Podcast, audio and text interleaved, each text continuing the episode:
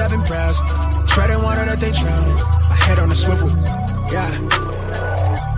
It's only really my surroundings.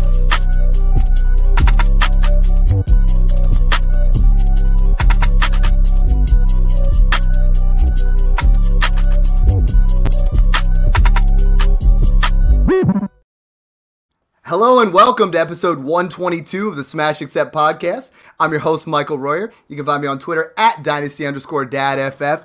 Guys, we got a round table of just awesome, awesome Smash analysts today. We got four guys going. We're going to talk to you about the Superflex super shortage. You know, we just started Smash Accept 7, and man, I got to tell you, the Superflex position has never been more scarce, you know, and we're going to try to help you guys navigate who to buy, what kind of trades to make, and things like that. Um, let me start off first by welcome back to the show, Adam Armour. Welcome back. You got that fresh camera, looking good. You know, I, I think the YouTube channel's just got to grow because I got I got my little ring. You got your camera. Welcome back to the show. How you doing, brother?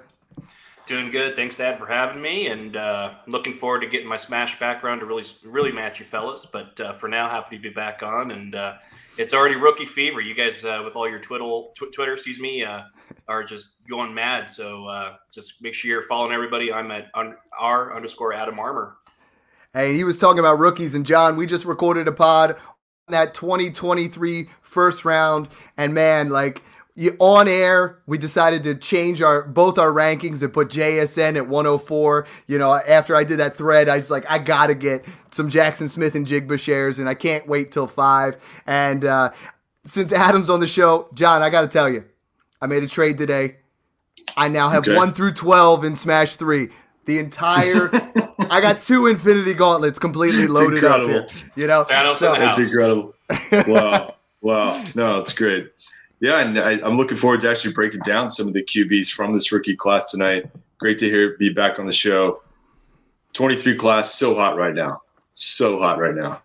yeah, look. so hot. if you guys didn't get anyway, the yeah, Zoolander reference, yeah, we Love dropped it. those throughout for those that are new to the show. But yeah, you can find me at dynasty underscore trades, and looking forward to breaking it down tonight.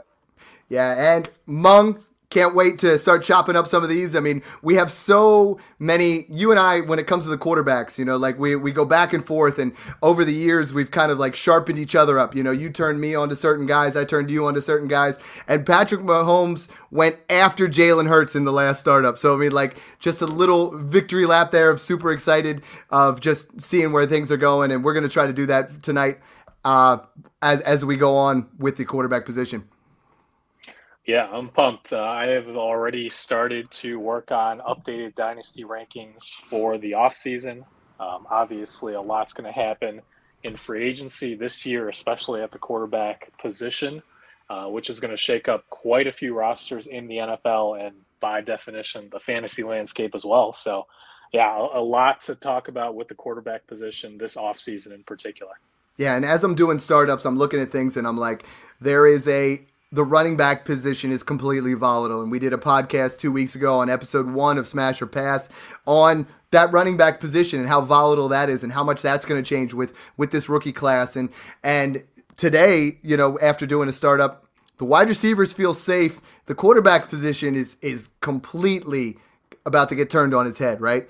Um, you know, that, that first round, nine out of the first 12 picks are quarterbacks. And when you look at things, it's like you're going to have to come you're going to have to invest in those quarterbacks. You're going to have to really pay up when it comes to that startup and it's just a position right now where especially if you play in 6 point passing touchdowns. We were talking philosophy a little bit Adam and it was like in a 6 point passing super flex. I hear a lot of people saying, "You know what?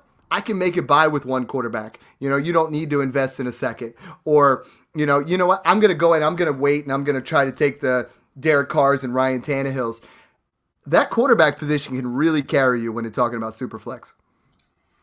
Yeah, especially in super flex, right? Because in this one QB, sure, you can make the argument, right? Uh, the, the the the difference between your second and third tier guy, between your third and fourth tier guy, but when you're just talking about super flex, the difference between tier two and tier six uh, are just a huge cliff, and we'll get to that. But it's it's uh, it, it's huge to be able to to try to at least get one lock in guy with a second QB with upside, and um, you know, it's it's just huge to make sure that you're covering your risks. But it, just to give everybody an example, in the, in the preseason, we when we did Smash Four, of course, uh, it helps when I when I got Hurts in the second round, but getting someone like like Lawrence as your QB two, and at the time everybody was scared about him, right? But you need to make sure you're getting guys that have good insulation but good upside as your QB two. And if you're just getting those guys like you said, Carr and and someone like that, they have they don't have value insulation and they don't have the QB one upside. So you need to make sure you're looking for that value and the potential upside. Yeah, and Mung, I mean, in years past, you know, we've talked about having that Ryan Tannehill, that Aaron Rodgers, that Matthew Stafford. Aside from Kirk Cousins, I mean, the veteran and aging quarterbacks are almost valuing themselves out. I mean, we are in a situation here where it's like it's tough to find that rock solid 30 year old quarterback that we've had a luxury over the last four or five years where we have that guy and you're like, I'll just wait on Brady. I'll just wait on Rodgers. Now we're in this situation where we have a lot of uncertainty when we're talking about veterans. For sure. And, and I know we talked uh, a couple episodes ago about how important it is and maybe potentially zigging uh, when others are zagging in Superflex startups this offseason, where you maybe you actually trade up in the startup instead of trading down for more draft capital. But in general, I, I do think maybe we should not overreact to this past season because we know that you know everything fluctuates year over year, right? Mm-hmm. Uh, a while ago, running backs early was the startup strategy where there were a bunch of workhorses in the league, and then that kind of shifted towards the wide receiver position. But now we have a ton of pass happy teams where you can get a lot of wide receiver production week over week from the number two guys on some of these offenses. So when we're talking about quarterback value in super flex formats, where you can and you should want to start two every single week outside of you know some crazy scoring formats where running backs get like three points per carry or you know something crazy like that you know your goal to almost always start two quarterbacks is important um, but at the same time i do think we're going to see some veterans bounce back right i, I don't mm-hmm. know if tom brady's going to retire but the tampa bay offensive line was just an absolute mess so if he does continue playing and if he goes to a team with a better supporting cast with that offensive line, then he could bounce back. Um, we know Aaron Rodgers really had no rapport with any of his receivers this past year, and whether he stays in Green Bay or goes elsewhere, uh, you know he can potentially bounce back as well. And even when we're talking about guys who have taken a huge dip in dynasty value, right? Guys like Matthew Stafford, who missed almost the entire season due to injury. We know Sean McVay's coming back right? And and that's always the foundation of the quarterback position for the Rams. And then also we saw Russell Wilson show, I don't know, a, a, little bit of signs of life towards the end of the season after they finally fired Hackett. So uh, potentially we might see a resurgence of some cheaper veteran quarterbacks coming back to, you know, solid production in 2023. But at the same time, that young tier of elite upside quarterback is so scarce right now that I do think a, a lot of trades are, or a lot of teams, I should say, are going to be made or broken uh, by the quarterback position this offseason. I couldn't have said that better. I mean, you just nailed everything that's in my head right now, and I love that. John, right now we're coming off a season where you know aside from the goat Brock Purdy we're looking at Kenny Pickett was really the only quarterback who who got serious playing time and I think that has changed the quarterback superflex landscape so much talk to me a little bit about the 2023s. I mean, you know, we, we all know there's a few guys in there, but this quarterback position might get an uptick. You know, there how many guys are ready to start day one? Talk to me a little bit about what you've seen so far in that class. Yeah, I, I can tell you it's certainly more exciting than what we saw from the 2022 class. We have a couple of guys that will be uh, potentially franchise quarterbacks that we talked about in our rookie first round breakdown. And that's CJ Stroud and Bryce Young. Mm-hmm. And what we're seeing right now is both of these guys right now are going in the second round of startups. But what I think will end up happening in both the rookie drafts and in startups, because of the scarcity, people are really going to reach for these rookies. And because they kind of tried and let's say failed in, in recent years with guys like Kenny Pickett, and I'll even go back to Zach Wilson, and even Mac Jones have not necessarily lived up to mm-hmm. the where they were drafted in startups and in rookie drafts. Both were going early in the first or maybe mid to late in the case of Mac Jones. So the scarcity is definitely going to make it hard to acquire Bryce Young and CJ Stroud. You're going to need a top three pick in the rookie draft, and you're probably going to have to invest an early to mid second round startup pick to get those two guys. Yep. Bryce We're going to continue to break the yeah. Bryce Young being the top two, guy. Right, and if that's okay. your he went 203 and CJ Stroud mm-hmm. went went 208, you know, and then that, that okay. that's in that same right. area.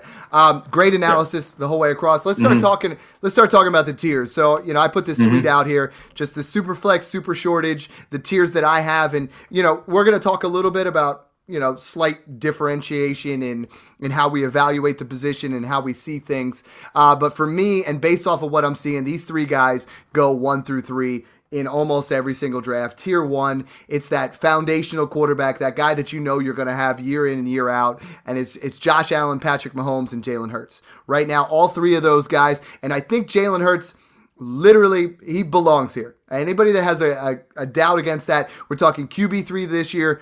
QB, it would have been QB one if he had, you know, not gotten injured there. QB eight the year before. That's back to back top eight performances. And with his age you're talking about a team that's got, you know, it's got AJ Brown, it's got Dallas Goedert, it's got DeVonta Smith, and oh, by the way, they got early draft capital where we're talking about. I saw Bijan comp there potentially going there, and I was like, super excited. You know, I've seen those different things. I've seen JSN possibly going there. I just so they they have an embarrassment of riches. You know, kind of like my Smash Three Dynasty roster. No, but like what I'm saying is you have Jalen Hurts belongs there. I have a lot of people that are really like it should just be Allen and Mahomes. And I think this tier is really, if you get a dynasty startup and you have pick one through three, this is an area where you can really start to accumulate value because the only place you can get them, to me, is a dynasty startup. If you try to buy Hurts, Mahomes, or Allen, you're almost crippling your team. I had a guy today offer me, he said, if you want Jalen Hurts, I need Breece Hall, the 101, and a 24 first. And I'm like, I'm out. You know, like there's so many instances where if you're trying to buy, and I know I talked about it with Jordan McNamara backstage, we were talking about the value of Allen Mahomes in particular. I mean, people are making crazy trade offers. I mean, I, I, I saw a guy today, he goes, Hey, someone offered me Justin Fields, the 102, and a 24 first for Josh Allen. Um, that is a complete difference maker. If you can get Fields, who was top eight, plus the insulation of all those picks. I mean, Adam, this I know you've made those moves. You have Allen on some teams, you have Mahomes, and you've you've cascaded back. Just talk to me a little bit about when you're in a startup, the kind of value you can get off these guys. I think, yeah, and, to refer a little bit to what Mung said, I think there's just a um, there's a just, just this need and the lack, just really getting this this really just the lack of wanting to have guys that are in and out of lineups, whether it's injury situations, right? These guys that are getting old. People love consistency. Consistency is something that is, I would say, at all time highs right now. At least the demand for it. Um, so at overall, when when we're looking at you know offers for Allen and Mahomes, uh, Hurts, I, I I would say is in, in the same tier, but I think there's some question. There's still in the open market still some wider spreads in that. But I would say overall, you can definitely look to go down a tier or two and acquire for insulation picks, and that helps for those types of teams that you're still not quite have the wide enough of a roster to go, make a run. That's uh, in the offseason what I did with Allen and, and Smash 3. Not that I disliked Allen, but I needed to build out a roster to be able to contend without my 23 picks. So there's just certain situations that we want those top tier guys, but if you don't have a wide enough roster to be able to contend, then you have to be true to yourself and be able to cascade down and look for those upside plays and, and insulate yourself from the risk. Yeah, and Mung, I mean, I love having these guys on my team, but there's so many scenarios where people come to me and they're like, and I, I know they you they do you as well. It's like, hey, I'm trying to buy Josh Allen. You know, I'm trying to buy Patrick Mahomes. And yes, they are a stable position, but the amount of money you're going to pay for some of those things. I mean, I was talking about it with John, where people are saying, I'm going to buy Justin Jefferson. I'm going to give Garrett Wilson in two firsts. You're like, whoa, Like we're talking about some serious. This 23 and 24 class are going to be phenomenal. You know, talk to me a little bit about your thought process with this top tier because it is like sitting on a fantasy gold mine. You know, and you got to gauge where it's like, do I have enough assets to retain these guys and and win, or should I turn them back into a little bit more, you know, liquid value and try to move around? Yeah, and that's really roster dependent, right? Depending on how accurately you're gauging your roster of whether you're close to making a title run or not. And my advice would probably not to be or to not uh, overpay right now to get mm-hmm. one of that top, that top tier of quarterbacks because everybody thinks that their roster is going to be a championship contender uh, when it's the offseason, right? It, it's only after some injuries happen, some training camp roster depth chart moves happen that all of a sudden your championship bound team might not look so hot uh, in August or September after a couple weeks and you're starting 0 and 2. Um, so I, I, do think if you can get decent value, you should try to acquire that elite tier. Um, but really, before they get into that elite tier is when you should try to acquire them, mm-hmm. right? Because I know you led the charge on Jalen Hurts last offseason. And it took me a while. Uh, I certainly wasn't the first on that train. Um, but I was the important part is you came around, right? You came yeah, around. I mean, we we talked last July or August, and I said, you know, based on the roster that the Eagles have built around Jalen Hurts, I think you know he was set up to succeed and to mm-hmm. get signed long term, right? So I think at that point, um, that was the time that you wanted to buy on Jalen Hurts, and I know you said you have that top tier being Mahomes, Allen, and Hurts. But honestly, I was late to this train as well. I had my doubts about Joe Burrow, but I think mm-hmm. he belongs in that top tier. For me, uh, when my updated dynasty rankings come out for Superflex, uh, and for one QB for that matter, but for Superflex overall, my top four players are going to be Mahomes, Allen, Hurts, and Burrow. And you know, if your league isn't quite valuing Burrow uh, on on par with those three just yet, I, I, would look to acquire him now, even if you're buying, you know, a, a little bit high on him, given his playoff success. I like all of that. For me, the only reason I separated them a little bit, and I'm going to kick it over to you, John, is is Burrow doesn't have that rushing floor that the other three guys do. I mean, the other three guys are going to get you guaranteed points with their legs. Burrow has been fantastic, and I almost have him in like a mini tier by himself because in tier two, I do have Joe Burrow, Justin Herbert, and Lamar Jackson. And I think Joe Burrow has separated himself from those two, you know, and it, it just in my head, I wasn't really ready to move him up there, but I understand that take. Um, John, how do you navigate that? And is Joe Burrow ready for you to put him into that tier one? Because what we got to look at right now is this time of year, the guys that are available, right? Like Joe Burrow has that swagger. I put that he's my QB four, but when it comes to swag, he's QB one. You know, he's got that he's got that swagger. He just goes out there and he's just a likable guy that I think his value is just going to only increase.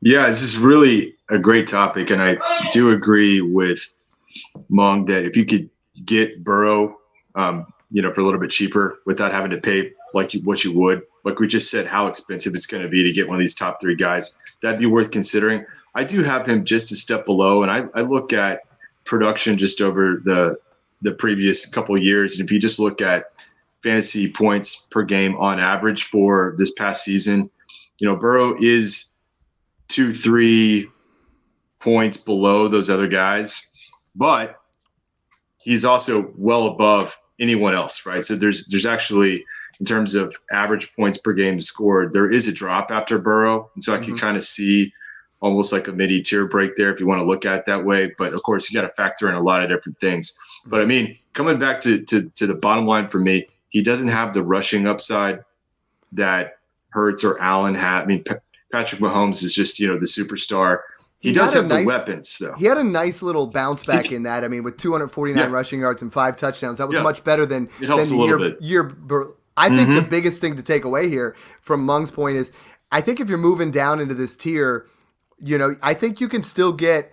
I, I know I personally last year made a move where I gave 23 first and Burrow for Mahomes. I mean, if John, you're you're a rookie mm-hmm. guy. I mean, if someone has you have yeah. Patrick Mahomes and I come to you and I say, "Hey man, I'll give you Burrow and the 105. What yeah, are you doing? I mean, I I, I, I think I, I feel like that's right kind now. of where we're at right now, and it, and Yeah. I feel like with this class, I mean, you're there. You're talking about adding JSN or Gibbs or maybe Yeah. even you know another guy in that another area. big time playmaker for sure. Yeah, I think that those kinds of moves would be worth exploring right now. Um, if you're trying, I mean, in order to get one of these elite QBs, you're probably going to have to package another QB. In fact, I'd just make that recommendation to any of our listeners right now. Don't move off of one of these top tier QBs unless there's a QB coming back in return. That could possibly be one of these top rookie picks that I just discussed, but I'd really want more. I'd really want one of these established high tier guys. No, I, I love that, and, and for we have a lot of new listeners. I mean, that's something big that we talk about is if you're moving a quarterback, always try to get a quarterback back in there, even if it's cascading down a tier. Adam, I know Mm-hmm. you know w- we talk about trying to move that. Is that a move where you're talking about adding you know a 105 plus Joe Burrow for Patrick Mahomes that you'd be interested in making? Yeah, I am. And, and the other part I would say, kind of, and I agree with you, gentlemen, it's kind of like a mini tier. And, and the reason for me that kind of scoots them above, but not quite to the tier one, to your point, is that there's a higher floor uh, with the, the rushing ability. The one thing that, that many folks uh, don't quite think within the, the tier system and valuations is what is their supporting cast? and what's the level of talent and longevity. That's another piece I think is missed a lot. So if you think about Burrow, I can't think of a quarterback that doesn't have an elite cast for a long period of time that's in a better situation. Because Yeah. Allen Mahomes and Hurts, I would say Hurts is probably similar. So that's why I have Hurts over Burrows because he has elite cast and the rushing upside. So that's where he's below Burrow for me. But Burrow is right there because he doesn't have the rushing, but he has Tee Higgins, which is a one number one wide receiver in any other NFL team. And then of course Ja'Marr Chase, Mixon, uh, Boyd is 28, turning on 29, but he's still a solid wide receiver three. Um, so you know, having that type of talent locked in for at least four years, um, there's a lot of value to that. That that's great because a lot of these guys we're starting to see, and and Buffalo's rumored to take a wide receiver. You know what I mean? And I I think the Chargers are going to be looking to take a wide receiver, and there's going to be a lot of change there. And this is a good draft class to pick up some wide receivers. Herbert finishing as QB 12 went from you know he was that guy that we were talking about was in that tier with Allen Mahomes. He's moved down a little bit, and then I, I have Lamar in there for the rushing upside. I think he's going to get a nice bounce back. But when you look at tier two, and you know Burrow's closer to tier one, but tier two is almost closer to tier three. The, the there's moves that I'm really trying to make, you know, and we talk about getting out there ahead of time. Last year, and John, you know, in Smash One, mm-hmm. I had Jalen was my guy from Yeah. February on, and I traded Jalen Hurt. I traded Kyler Murray for Jalen Hurts, and what ended up being the 101 in Bijan Robinson. You know, like because that was, That was so we done. want to assess who that is. What I'm trying to do is I'm trying to take my tier three, which is Justin Fields, and I'm trying to get Fields. I'm trying to get Fields plus for Lamar, and I'm trying to get. And this one I got criticized big time, but I made a trade. I got Trevor Lawrence and the 105 for Justin Herbert, and I think Trevor Lawrence is. We I, we just saw the evolution there of he's that guy that's going to take that next step in my estimation, and he's going to put himself you know closer to tier two by the end of this year. Same with Fields, and we have Kyler Murray in here. So talk to me mm-hmm. about how you're navigating that area because we're we're talking about Lawrence, I think, really took a step forward this year. You know, that final, I, I put a tweet out there that I was trying to do these kind of trades in about week 10 because his final eight games are against plus matchups. And then we saw it right in the in the group chat. Everybody's like, oh, look, Dad, Lawrence got four interceptions. He comes out and just throws four touchdowns, go, goes nuts in the second half. And I think Trevor Lawrence and Fields are guys that I'm comfortable buying. But after this, it really starts to drop down, you know. And this is where it's like these are the guys that I'm comfortable week in, week in and week out to be my starter. Yeah, there's a lot of things that I think factored into Trevor Lawrence being able to take the step, especially over the, the second half of the season. One of those was the coaching change. And we talked about it a lot last year this Urban Meyer experiment that just failed miserably. And, you know, great coaching staff now, very, you know, offensive minded coach. He's got decent weapons. I think with Calvin Ridley, he could actually take another step. Maybe they draft some other weapons for Trevor and continue to build around him. We talked about this a couple times now, but you really do have to look at the coaching staff, the offensive scheme, the offensive line. A lot of dynasty GMs do overlook those kinds of things. Those are the kinds of things we break down on the show all the time. But I, I think you're in a situation now with two young quarterbacks with both Justin Fields and Trevor Lawrence. I mean, we kind of predicted a lot of this might happen. Yeah. I, you know, and, and so how do I operate? You know, you really have to think through all of these different factors, but more than anything, make sure that you have your own tiers. We talked about this with the rookie class, same thing when you're looking at any position.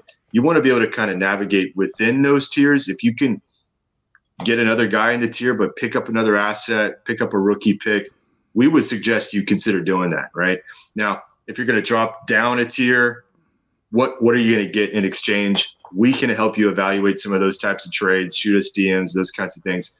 But it's really important that you you do have a strong feel for your own tiers and rankings and how that that that'll guide you through these decisions, right?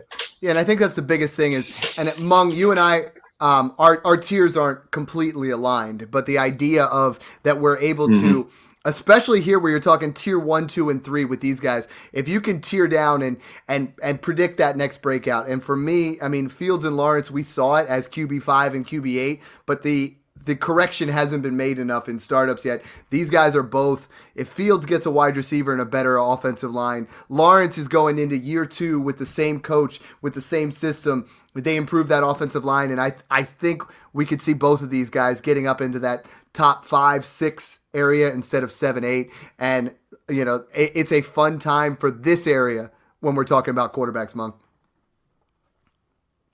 Yeah, and these quarterbacks are all pretty close in value, right? So if you're getting, if someone in your league uh, significantly, you know, prefers Trevor Lawrence over Kyler Murray or you know Justin Herbert over Lamar Jackson, and you're able to get draft capital on top. That's definitely a move I would right. make because Smash again, it. I think all the talent and the potential is there for all these quarterbacks, but you know, not you can't have eight uh, top twelve quarterbacks in the top five, right? At the end of the day, there these some of these are going to break out, some are going to get injured, some are going to bust, and you, mm-hmm. it's really hard to tell who, particularly at the quarterback position, right? Just historically both for fantasy and even for NFL scouts, the quarterback position is insanely tough to accurately measure, and we just don't know who's going to succeed. So again, um, in between these tiers is where you want to move up or down, but you know within that tier is where you can maybe extract some extra value if you're making a, a quarterback for quarterback type of deal. And those That's are the it. those are the eight guys that consistently go eight out of the top 10. I mean, Jefferson sprinkled in there, Chase is in there, and then Bijan usually goes around 110 to 112. Uh, but you're talking about these are the guys that are in there. Now we get to this this wrap at the end of the first, start of the second. And this is where last year we were starting to really get Jalen Hurts was getting into that area, you know, and now it's a little bit different, right? So we have Kyler Murray, who's coming off, you know, a very disappointing season to many people. Um, you know, with the injury there towards the end, and he was a guy that you know was putting up mid QB two numbers. He wasn't putting up those normal QB one numbers that we're used to. And then you have Dak Prescott, who I feel like is the most like underrated super flex quarterback there is right now. I mean, he's going mid second in, in a lot of startups, and it's just because on the field, Dallas just doesn't look the, the, same recently. You know, like they got that recency bias of the playoffs, but Dak Prescott, another QB1 season. And then you have Deshaun Watson. Deshaun Watson, we know he has that pedigree. We know what he's done. You know, he, he struggled to get some of the rust off, looked a little bit better in week 16, 17. Um, but then you sprinkle in that it factor, right? This is where the 102 and the 103 go. So, John, you, you know, mm-hmm. based off the rookie talk, I've been advocating. You know, people are coming to me all the time. They're like, "Dad, do I trade Deshaun Watson for the 102? Do I trade Dak for the 102?" And my answer has been yes. I love Bryce Young. I love the idea of that 102 is only going to accumulate value. Dak Prescott is not going to accumulate value right now. You know, he is at the peak of where he's going to go. Deshaun Watson maybe a little bit, but these guys are peaked right now as their value with their age, both of them in that 28, 29 range. They're not going to increase in value even if they put up a top five quarterback season. You know, they're going to be in this area and they might stay in that area. But Bryce Young and Stroud, they're that new hotness. They're those guys that are going to be coming in. Mm-hmm. I ultimately think both of these guys are fringe QB ones for their career. They're not they're not in the area of uh, say Fields and Lawrence when you're talking about pedigree, where you're talking about upside. Talk to me a little bit about your thoughts on that. Yeah, I, I think that's the right place to put them. So what we're saying here is that you would put the 102 or the 103 in this tier along yep. with Dak and yeah. Watson. And I, my, I think my you could tier four there is I have Bryce yeah. Young or the 102 at 10, right. Dak 11, Watson 12, and Stroud at 13 at the 103. Yeah. I like it. I think that even with rookie fever, because Dak and Watson are a little bit more established, a lot of dynasty GMs might be willing to part with more, um, might, might provide you more. If you're trading Dak or you're trading Watson for a 102, 103, I think you might actually pick up another plus asset, maybe mm-hmm. another rookie pick, maybe get him to toss in your second as well, right? A first second combo. I've seen some deals like that get done. I would be more comfortable with that, but I think you're right. Even straight up, you're resetting the clock. Everything that I've seen on film, all the analytics, uh, what we're hearing from the scouts right now, these guys are going to be set up to succeed with premium draft capital and investment around them, and they're going to be, you know, five, six years younger than these other guys we just talked about. So it's definitely worth the investment from a dynasty perspective. And so, yeah, I, I kind of like some of those moves. Adam, my thought process there is you're resetting the clock by six years on on both of those. Um, mm-hmm. But there's a lot that happens right now between where we are in January, where we are in the rookie draft in May, and where we are when the season starts in September. And you can navigate. Right. I feel like right when the timing is right. So talk to me a little bit about that timing where it's like, hey, right now, Bryce Young, if you're talking one versus the other, might be the the call. Then we get to May and his rookie draft, and you get Bryce Young plus, you know, and then you get to September, and now people want to win again. And then it's like we flip back to, to Dak and Watson. I mean, where are you at with this current situation in this tier?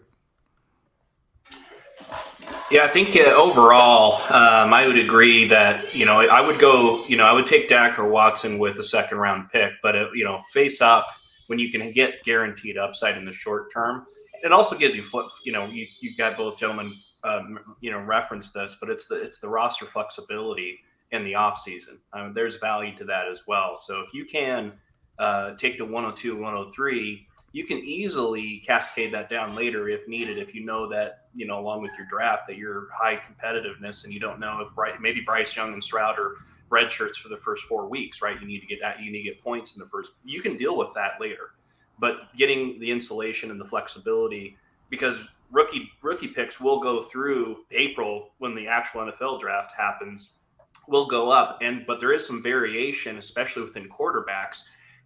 To John's point earlier last class was a perfect example of this right? When you started to see a lot of these quarterbacks that were highly anticipated go in the third and fourth round their value shot down and that really shifted their landscape. Now not saying that's going to happen this year, but that's a risk, right? So, so certainly, I think to your to your question, Dad, I think the main thing is that if you can hold that insulation and that potential upside, I would say somewhere right before the rookie draft is kind of what I shoot for, uh, pending you getting value in the trade, of course. But I think a value deal like that, along with and it's you know cascading it like John mentioned, is kind of my perfect scenario. Mung, both of these guys, I know you have have been an advocate over the years on both Dak and Watson. I think Watson value is a is a guy that if you can move back, you're still going to get. You know, if we're moving from I personally have made two trades where I traded Lamar Jackson for Dak Prescott in the 24 first, and I've traded Lamar Jackson for Deshaun Watson in the 24 first. And I think we're in an area where both of these guys are going to produce, and you're just going to get, even if you get that that same you know, a lateral move. I think both of these guys end up having a very solid 2023. Yeah, there's a lot to unpack here, and I'll try to uh, express my thoughts as succinctly as possible, so I'm not just rambling on. But uh, kind of kind of a three part answer to your question. Um, one, in a startup right now, we always talk about shifting market values, right? Playing playing dynasty like almost how you would play a stock market. And right now, the rookie pick you know valuations are only going to continue to go up as we get to the combine, as we see the pro days for some of these quarterbacks. Um, once the NFL draft happens, I mean the hype is only going to continue to grow. So if you're in a startup right now, or if you can trade for you know the 102 or 103 right now, I think I would prefer to have those those picks over Prescott and Watson just because I think you'd be able to get them plus for that pick, you know, mm-hmm. whether now or yeah. in a month's time, um, because we know that fantasy players are fickle, right? Uh, there's a lot of recency bias. Um, we know that Prescott just got um, is getting uh, you know made fun of by his own team's Twitter account right now for losing to a, a, top three defense, right? Um, so the market value on Prescott's pretty low right now. Uh, Deshaun Watson looked pretty mediocre in his first few games back after not playing football for about two years. Um, so I think both of their stocks are low right now, and I would rather take the rookie pick if only to trade it for a Prescott plus or a Watson plus.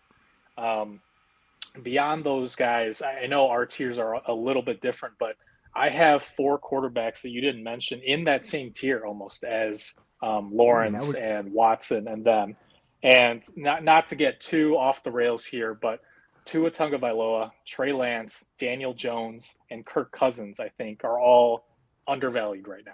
Right. And um, I have them at that tier five, and that was great.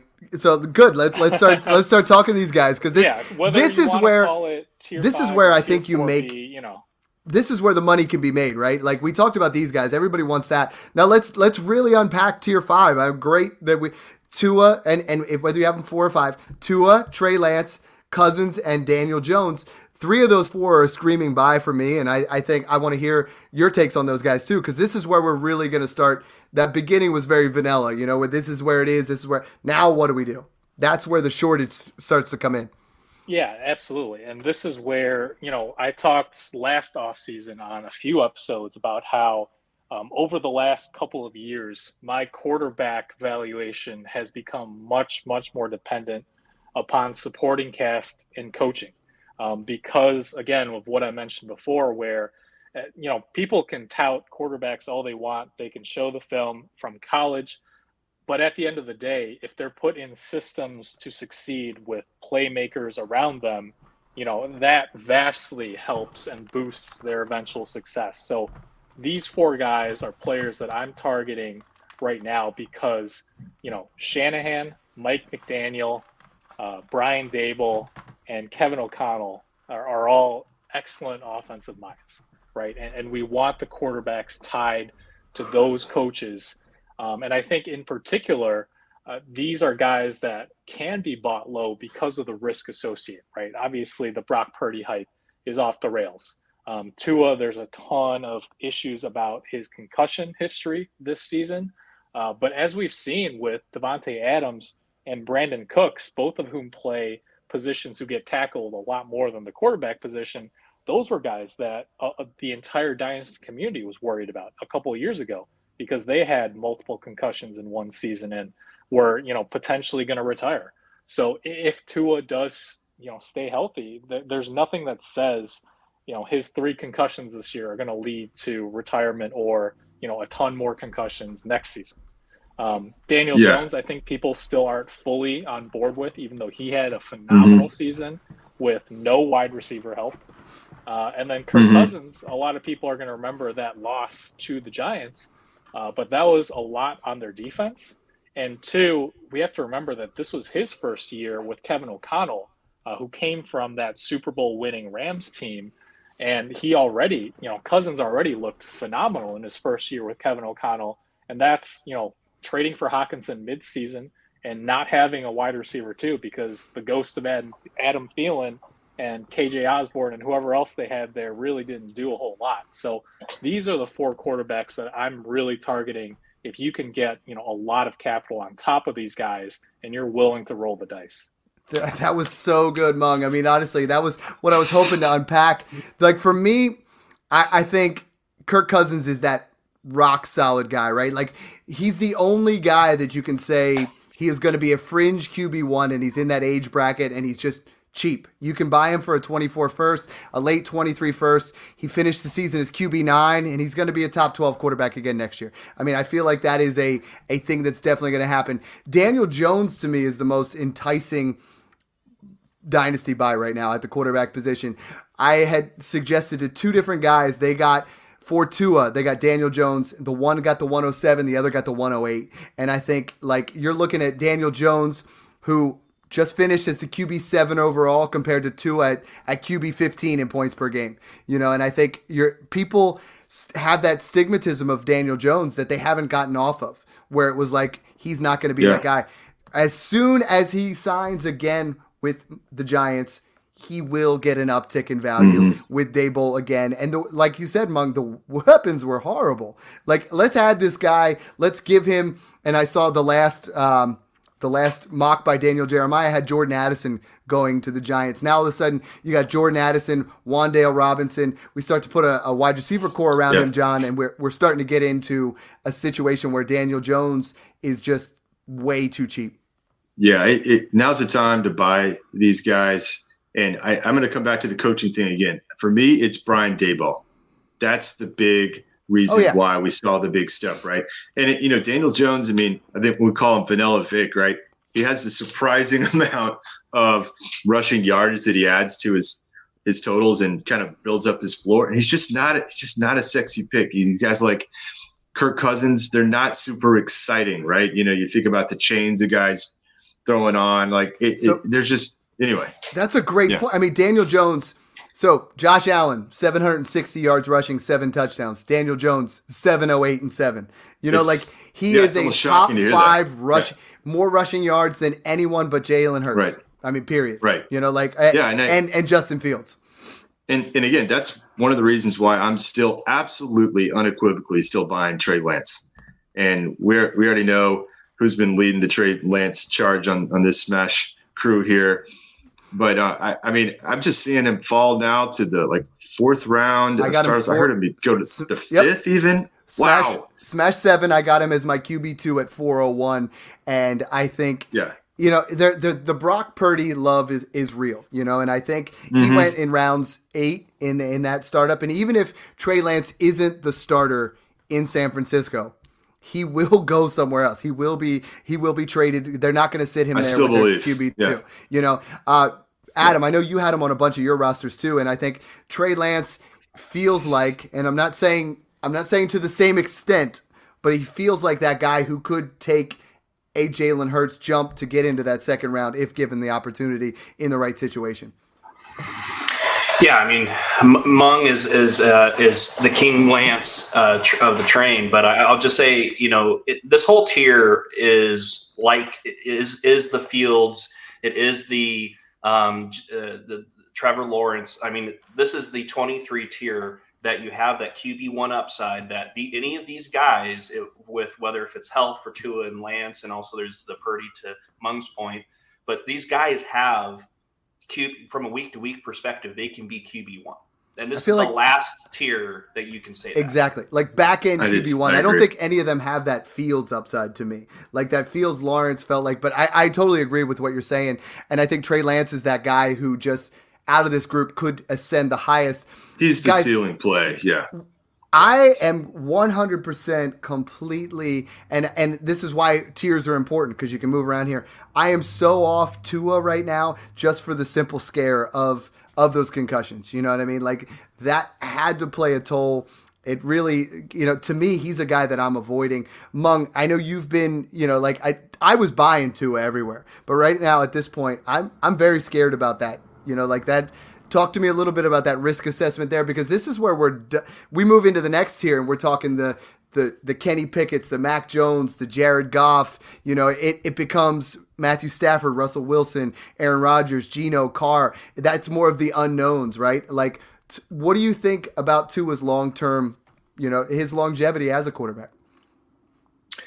Yeah, and look, um, obviously, I'm not a doctor or a med- medical professional of any kind, and I know there have been studies in. done where I know there have been studies done where you know concussions can recur more often if you've had a history of them.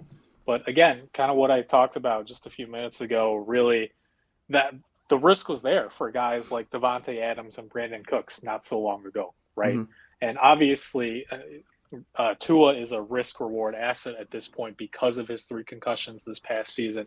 But at the same time, um, I, don't know that there is such a thing as a, a safe uh, player in Dynasty, right? I mean, Andrew Luck was a top five quarterback until he retired uh, out of nowhere. Um, so uh, these things just happen, and at the end of the day, given where his ADP is dropped, considering how well he was playing uh, in that Mike McDaniel offense with, again, Tyreek Hill and Jaylen Waddle, right?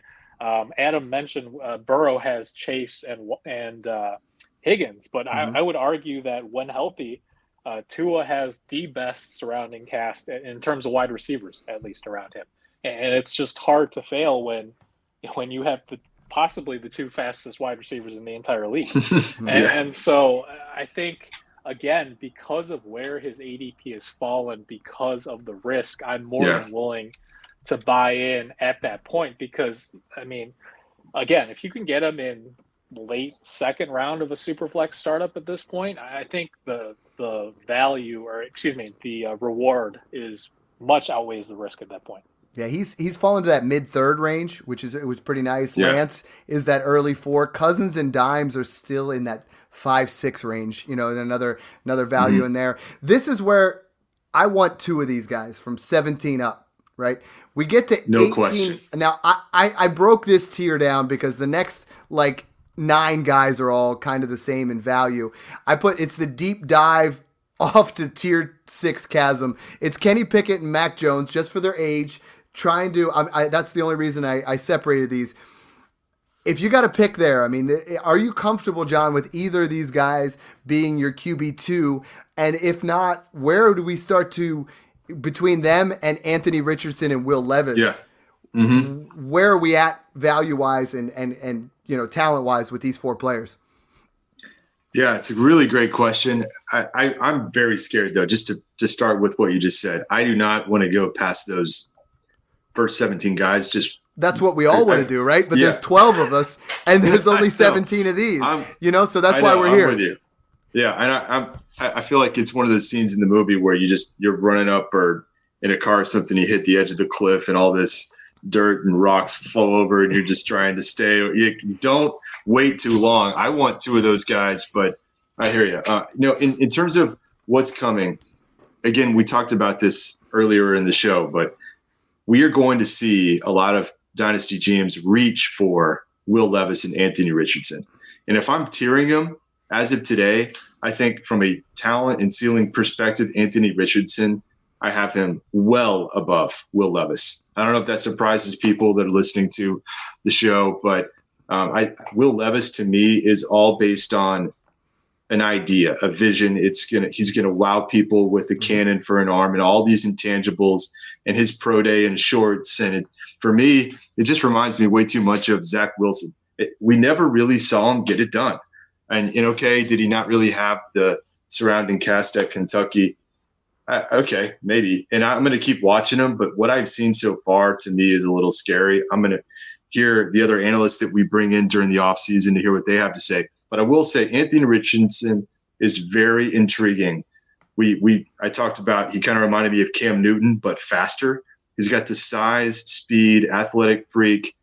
His arm strength is certainly there. And if he ends up in a situation, again, good coaching, He's got the offensive line, the scheme. Maybe there's a bridge quarterback in front of him.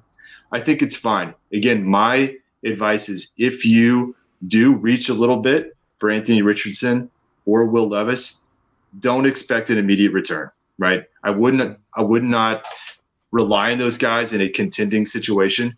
If you're in a punt or a two-year build, I think it could make some sense. But just be careful. And we really do need to see the draft capital. But I do expect the the, the clear difference between this year and last year is I actually do believe Richardson and Levis will go in the first round of the NFL draft. And of course, Pickett was the only one in this past year, and we saw everyone else trail. So I think that the, what you'll see is the market value of those other two guys will shoot above Pickett and Mac Jones. We just need to be careful. Yep. Yeah. And that's kind of what I'm I mean, seeing. Adam or Mungo, we'll start with you, Adam, first. Do these guys feel like you are you comfortable right now saying your Mac Jones is your QB two? You know, I won Smash Five with him as my QB two, but that's because Brady dropped a fifty burger. You know what I mean? So like Kenny Pickett and Mac Jones, do they feel like there's there's value there and they're going to ascend, or do they feel like a trap and maybe we should go down to this this tier of you know the the the aging veterans like we talked about with Goff, Stafford, Russ, Rodgers, Geno, Carr, you know those guys that are are they're going after them in startups. So is it a trap for Pickett and Mac Jones or do we think that these guys have what it takes to jump up?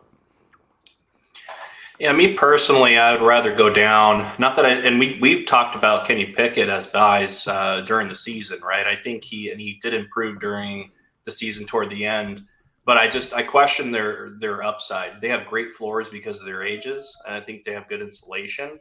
But if as a QB two, that's why I mentioned in, in tier five, right, with those four guys, those guys have that elite upside with a lot of variance. To to Mung's point about the risks, but when you're talking about the risk reward, I would much rather go cheaper.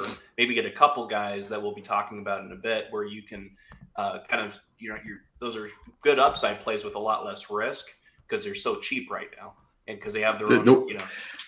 The, no, the one thing I will say uh, on Mac that I don't think anyone's mentioned yet is Bill O'Brien. It's really mm-hmm. fresh news. I'm not sure that it, it's really set into the dynasty community yet. Um, what just happened? I think today? that's actually going to be, yeah. yeah. Like, could you potentially get a value on Mac Jones? Again, we talked about coaching a lot. Brian Daboll and Danny Dimes is an example we might have a situation where Mac takes a pretty considerable step with a, I mean, a much improved OC situation in New England. That's just something to think about. And he needs he needs a better supporting cast. Mung, let's move into the veterans here, and I, I put the unknown situation of Tier Seven. I mean, we have I think Jared Goff belongs above those other two guys. If I'm drafting right now, I think I take Jared Goff above Mac Jones. I take him above Kenny Pickett because uh, I feel like he's just disrespected. I feel like Goff. We talked about yeah. it all. You know, when we were talking about the win now teams, I was buying them for 24 first. I was buying them for you know a late 23 first. Yeah, still under contract. Less. So you know, we got guys here I want to unpack here a little bit. I mean, Matthew Stafford, as soon as he's back on the field, he's moving up in value. You know, like I feel like he is one of the most forgotten guys there. A, a top five quarterback a year ago.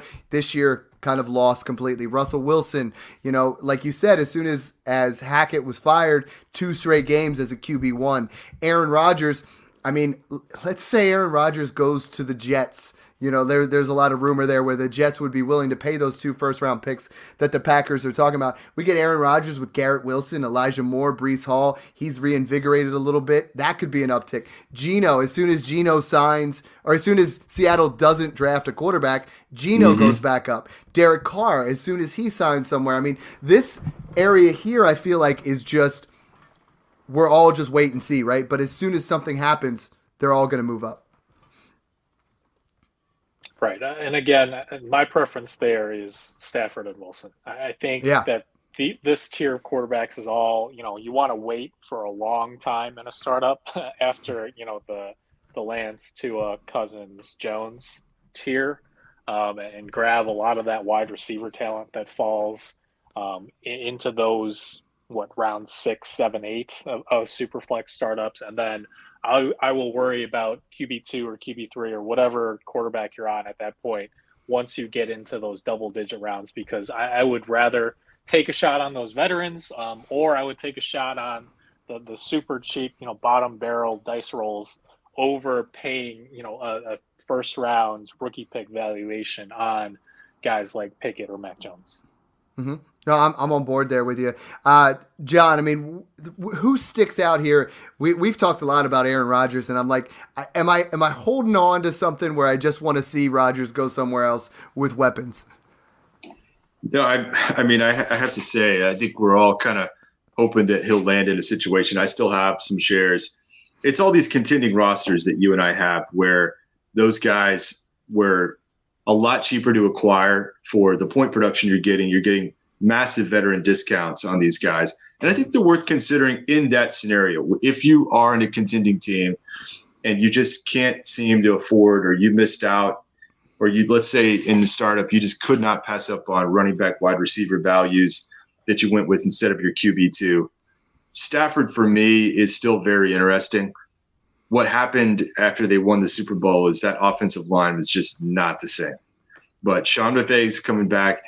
He's he's one of the really sharpest offensive minds. I think they will figure things out there, and you know make sure they get him some weapons. And and look, I think that Hackett leaving Denver is a big deal. I'm kind of with with Mung on this. I'd almost prefer those two over Aaron Rodgers, Mm-hmm. uh, but he was in a very kind of slow paced, somewhat conservative offense in Green Bay. They prefer to kind of run the ball and um, just methodically kind of play ball control. And so, you know, they just ran much fewer plays. It was hurting his production. He didn't have rapport with the receivers. Yeah. So, can he drop in a spot like you just said? I think that could be very interesting. We're going to see a lot more drama over the next, you know, month or two leading up to the NFL draft. But right now, I mean, some of these guys might be worth a quick buy on, and because it could pay off if they land in the right situation. I mean, you're not going to have to give up that much, right? I love chopping it up with you guys because it's like I'm looking at how I can trade everything, right? And Mung's Yeah. looking at he's he's risk analysis uh, analyzing everything, and you're like, how can I win with these guys? John always wants to win.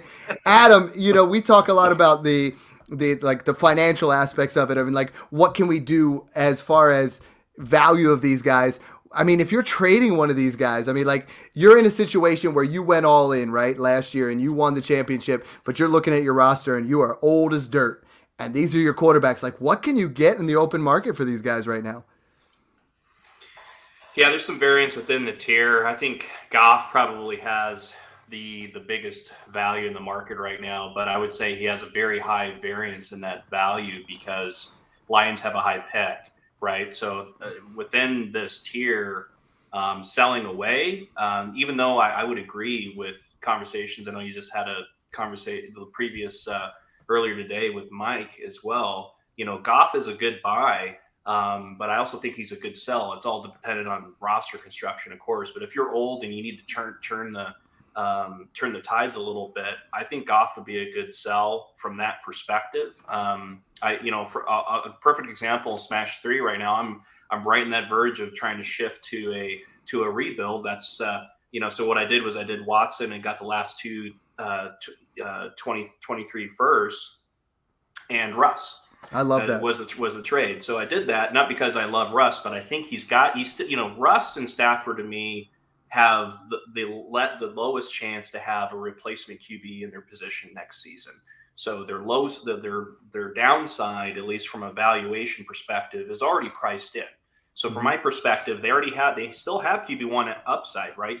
Russ and Stafford still have the talent. You have Cooper Kupp coming back next year, right? There's and stat, you know, and I and I agree with John. I, I agree with you on, on, on you know getting a new coach and one that can manage game more effectively alongside that can work well with a quarterback does volumes. And we saw that this year with a few guys, including Lawrence. Not saying Russ is Lawrence, but you get the point. So it's always the balance of what's the cost, what's the risk, and what's the upside. And if, if you can get maximize the efficiency with all three of those things, that's where out of this group personally, I think Goff's probably the biggest sell for that situation that you laid out, Dad. Um, Russ, Stafford, and I would say, depending on the cost, Rodgers for me is third.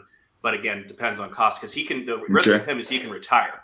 That's that's that's a that's a true risk. Whereas So- the Stafford and Russ, I don't. I don't. The risk of them retiring is is close to none. Mhm. to me, after talking this over, I mean, I feel like this whole range here is a buy at the current. We're talking about things being cyclical. If I can buy Derek Contender Carr buy, for yeah. for a second right now, and then all of a sudden he goes to a, a, a you know favorable position, and then flip him later. You know, right now is not the time to trade any of these guys. I was just trying to get a an idea on market value, but I don't think I don't think mm-hmm. you're getting a first for anybody here aside from Goff. No.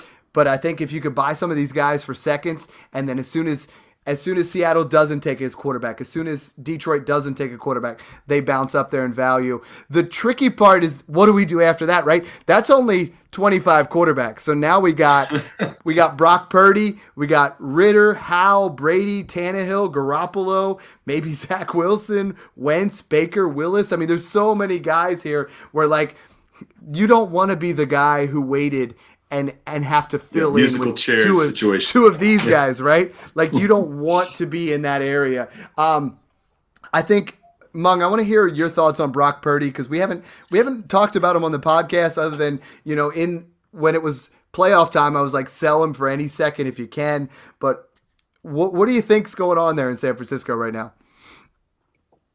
Sure. And, you know, I, I'll say that as a Lance fan, I've tried to remain as objective as possible. I mean, even with you know Brady and, and guys who I love in the league to watch playing football. I, I try to remain objective when it comes to dynasty sports betting, whatever you want to call it. And to me personally, he, this is how I view the Niners situation working out. Um, I don't think they're going to trade Trey Lance because right now I don't think the market is there for him around the league. Um, from yeah. some of the rumors I've seen online, teams aren't willing to give up more than a third round rookie pick, Oh, wow. maybe a second.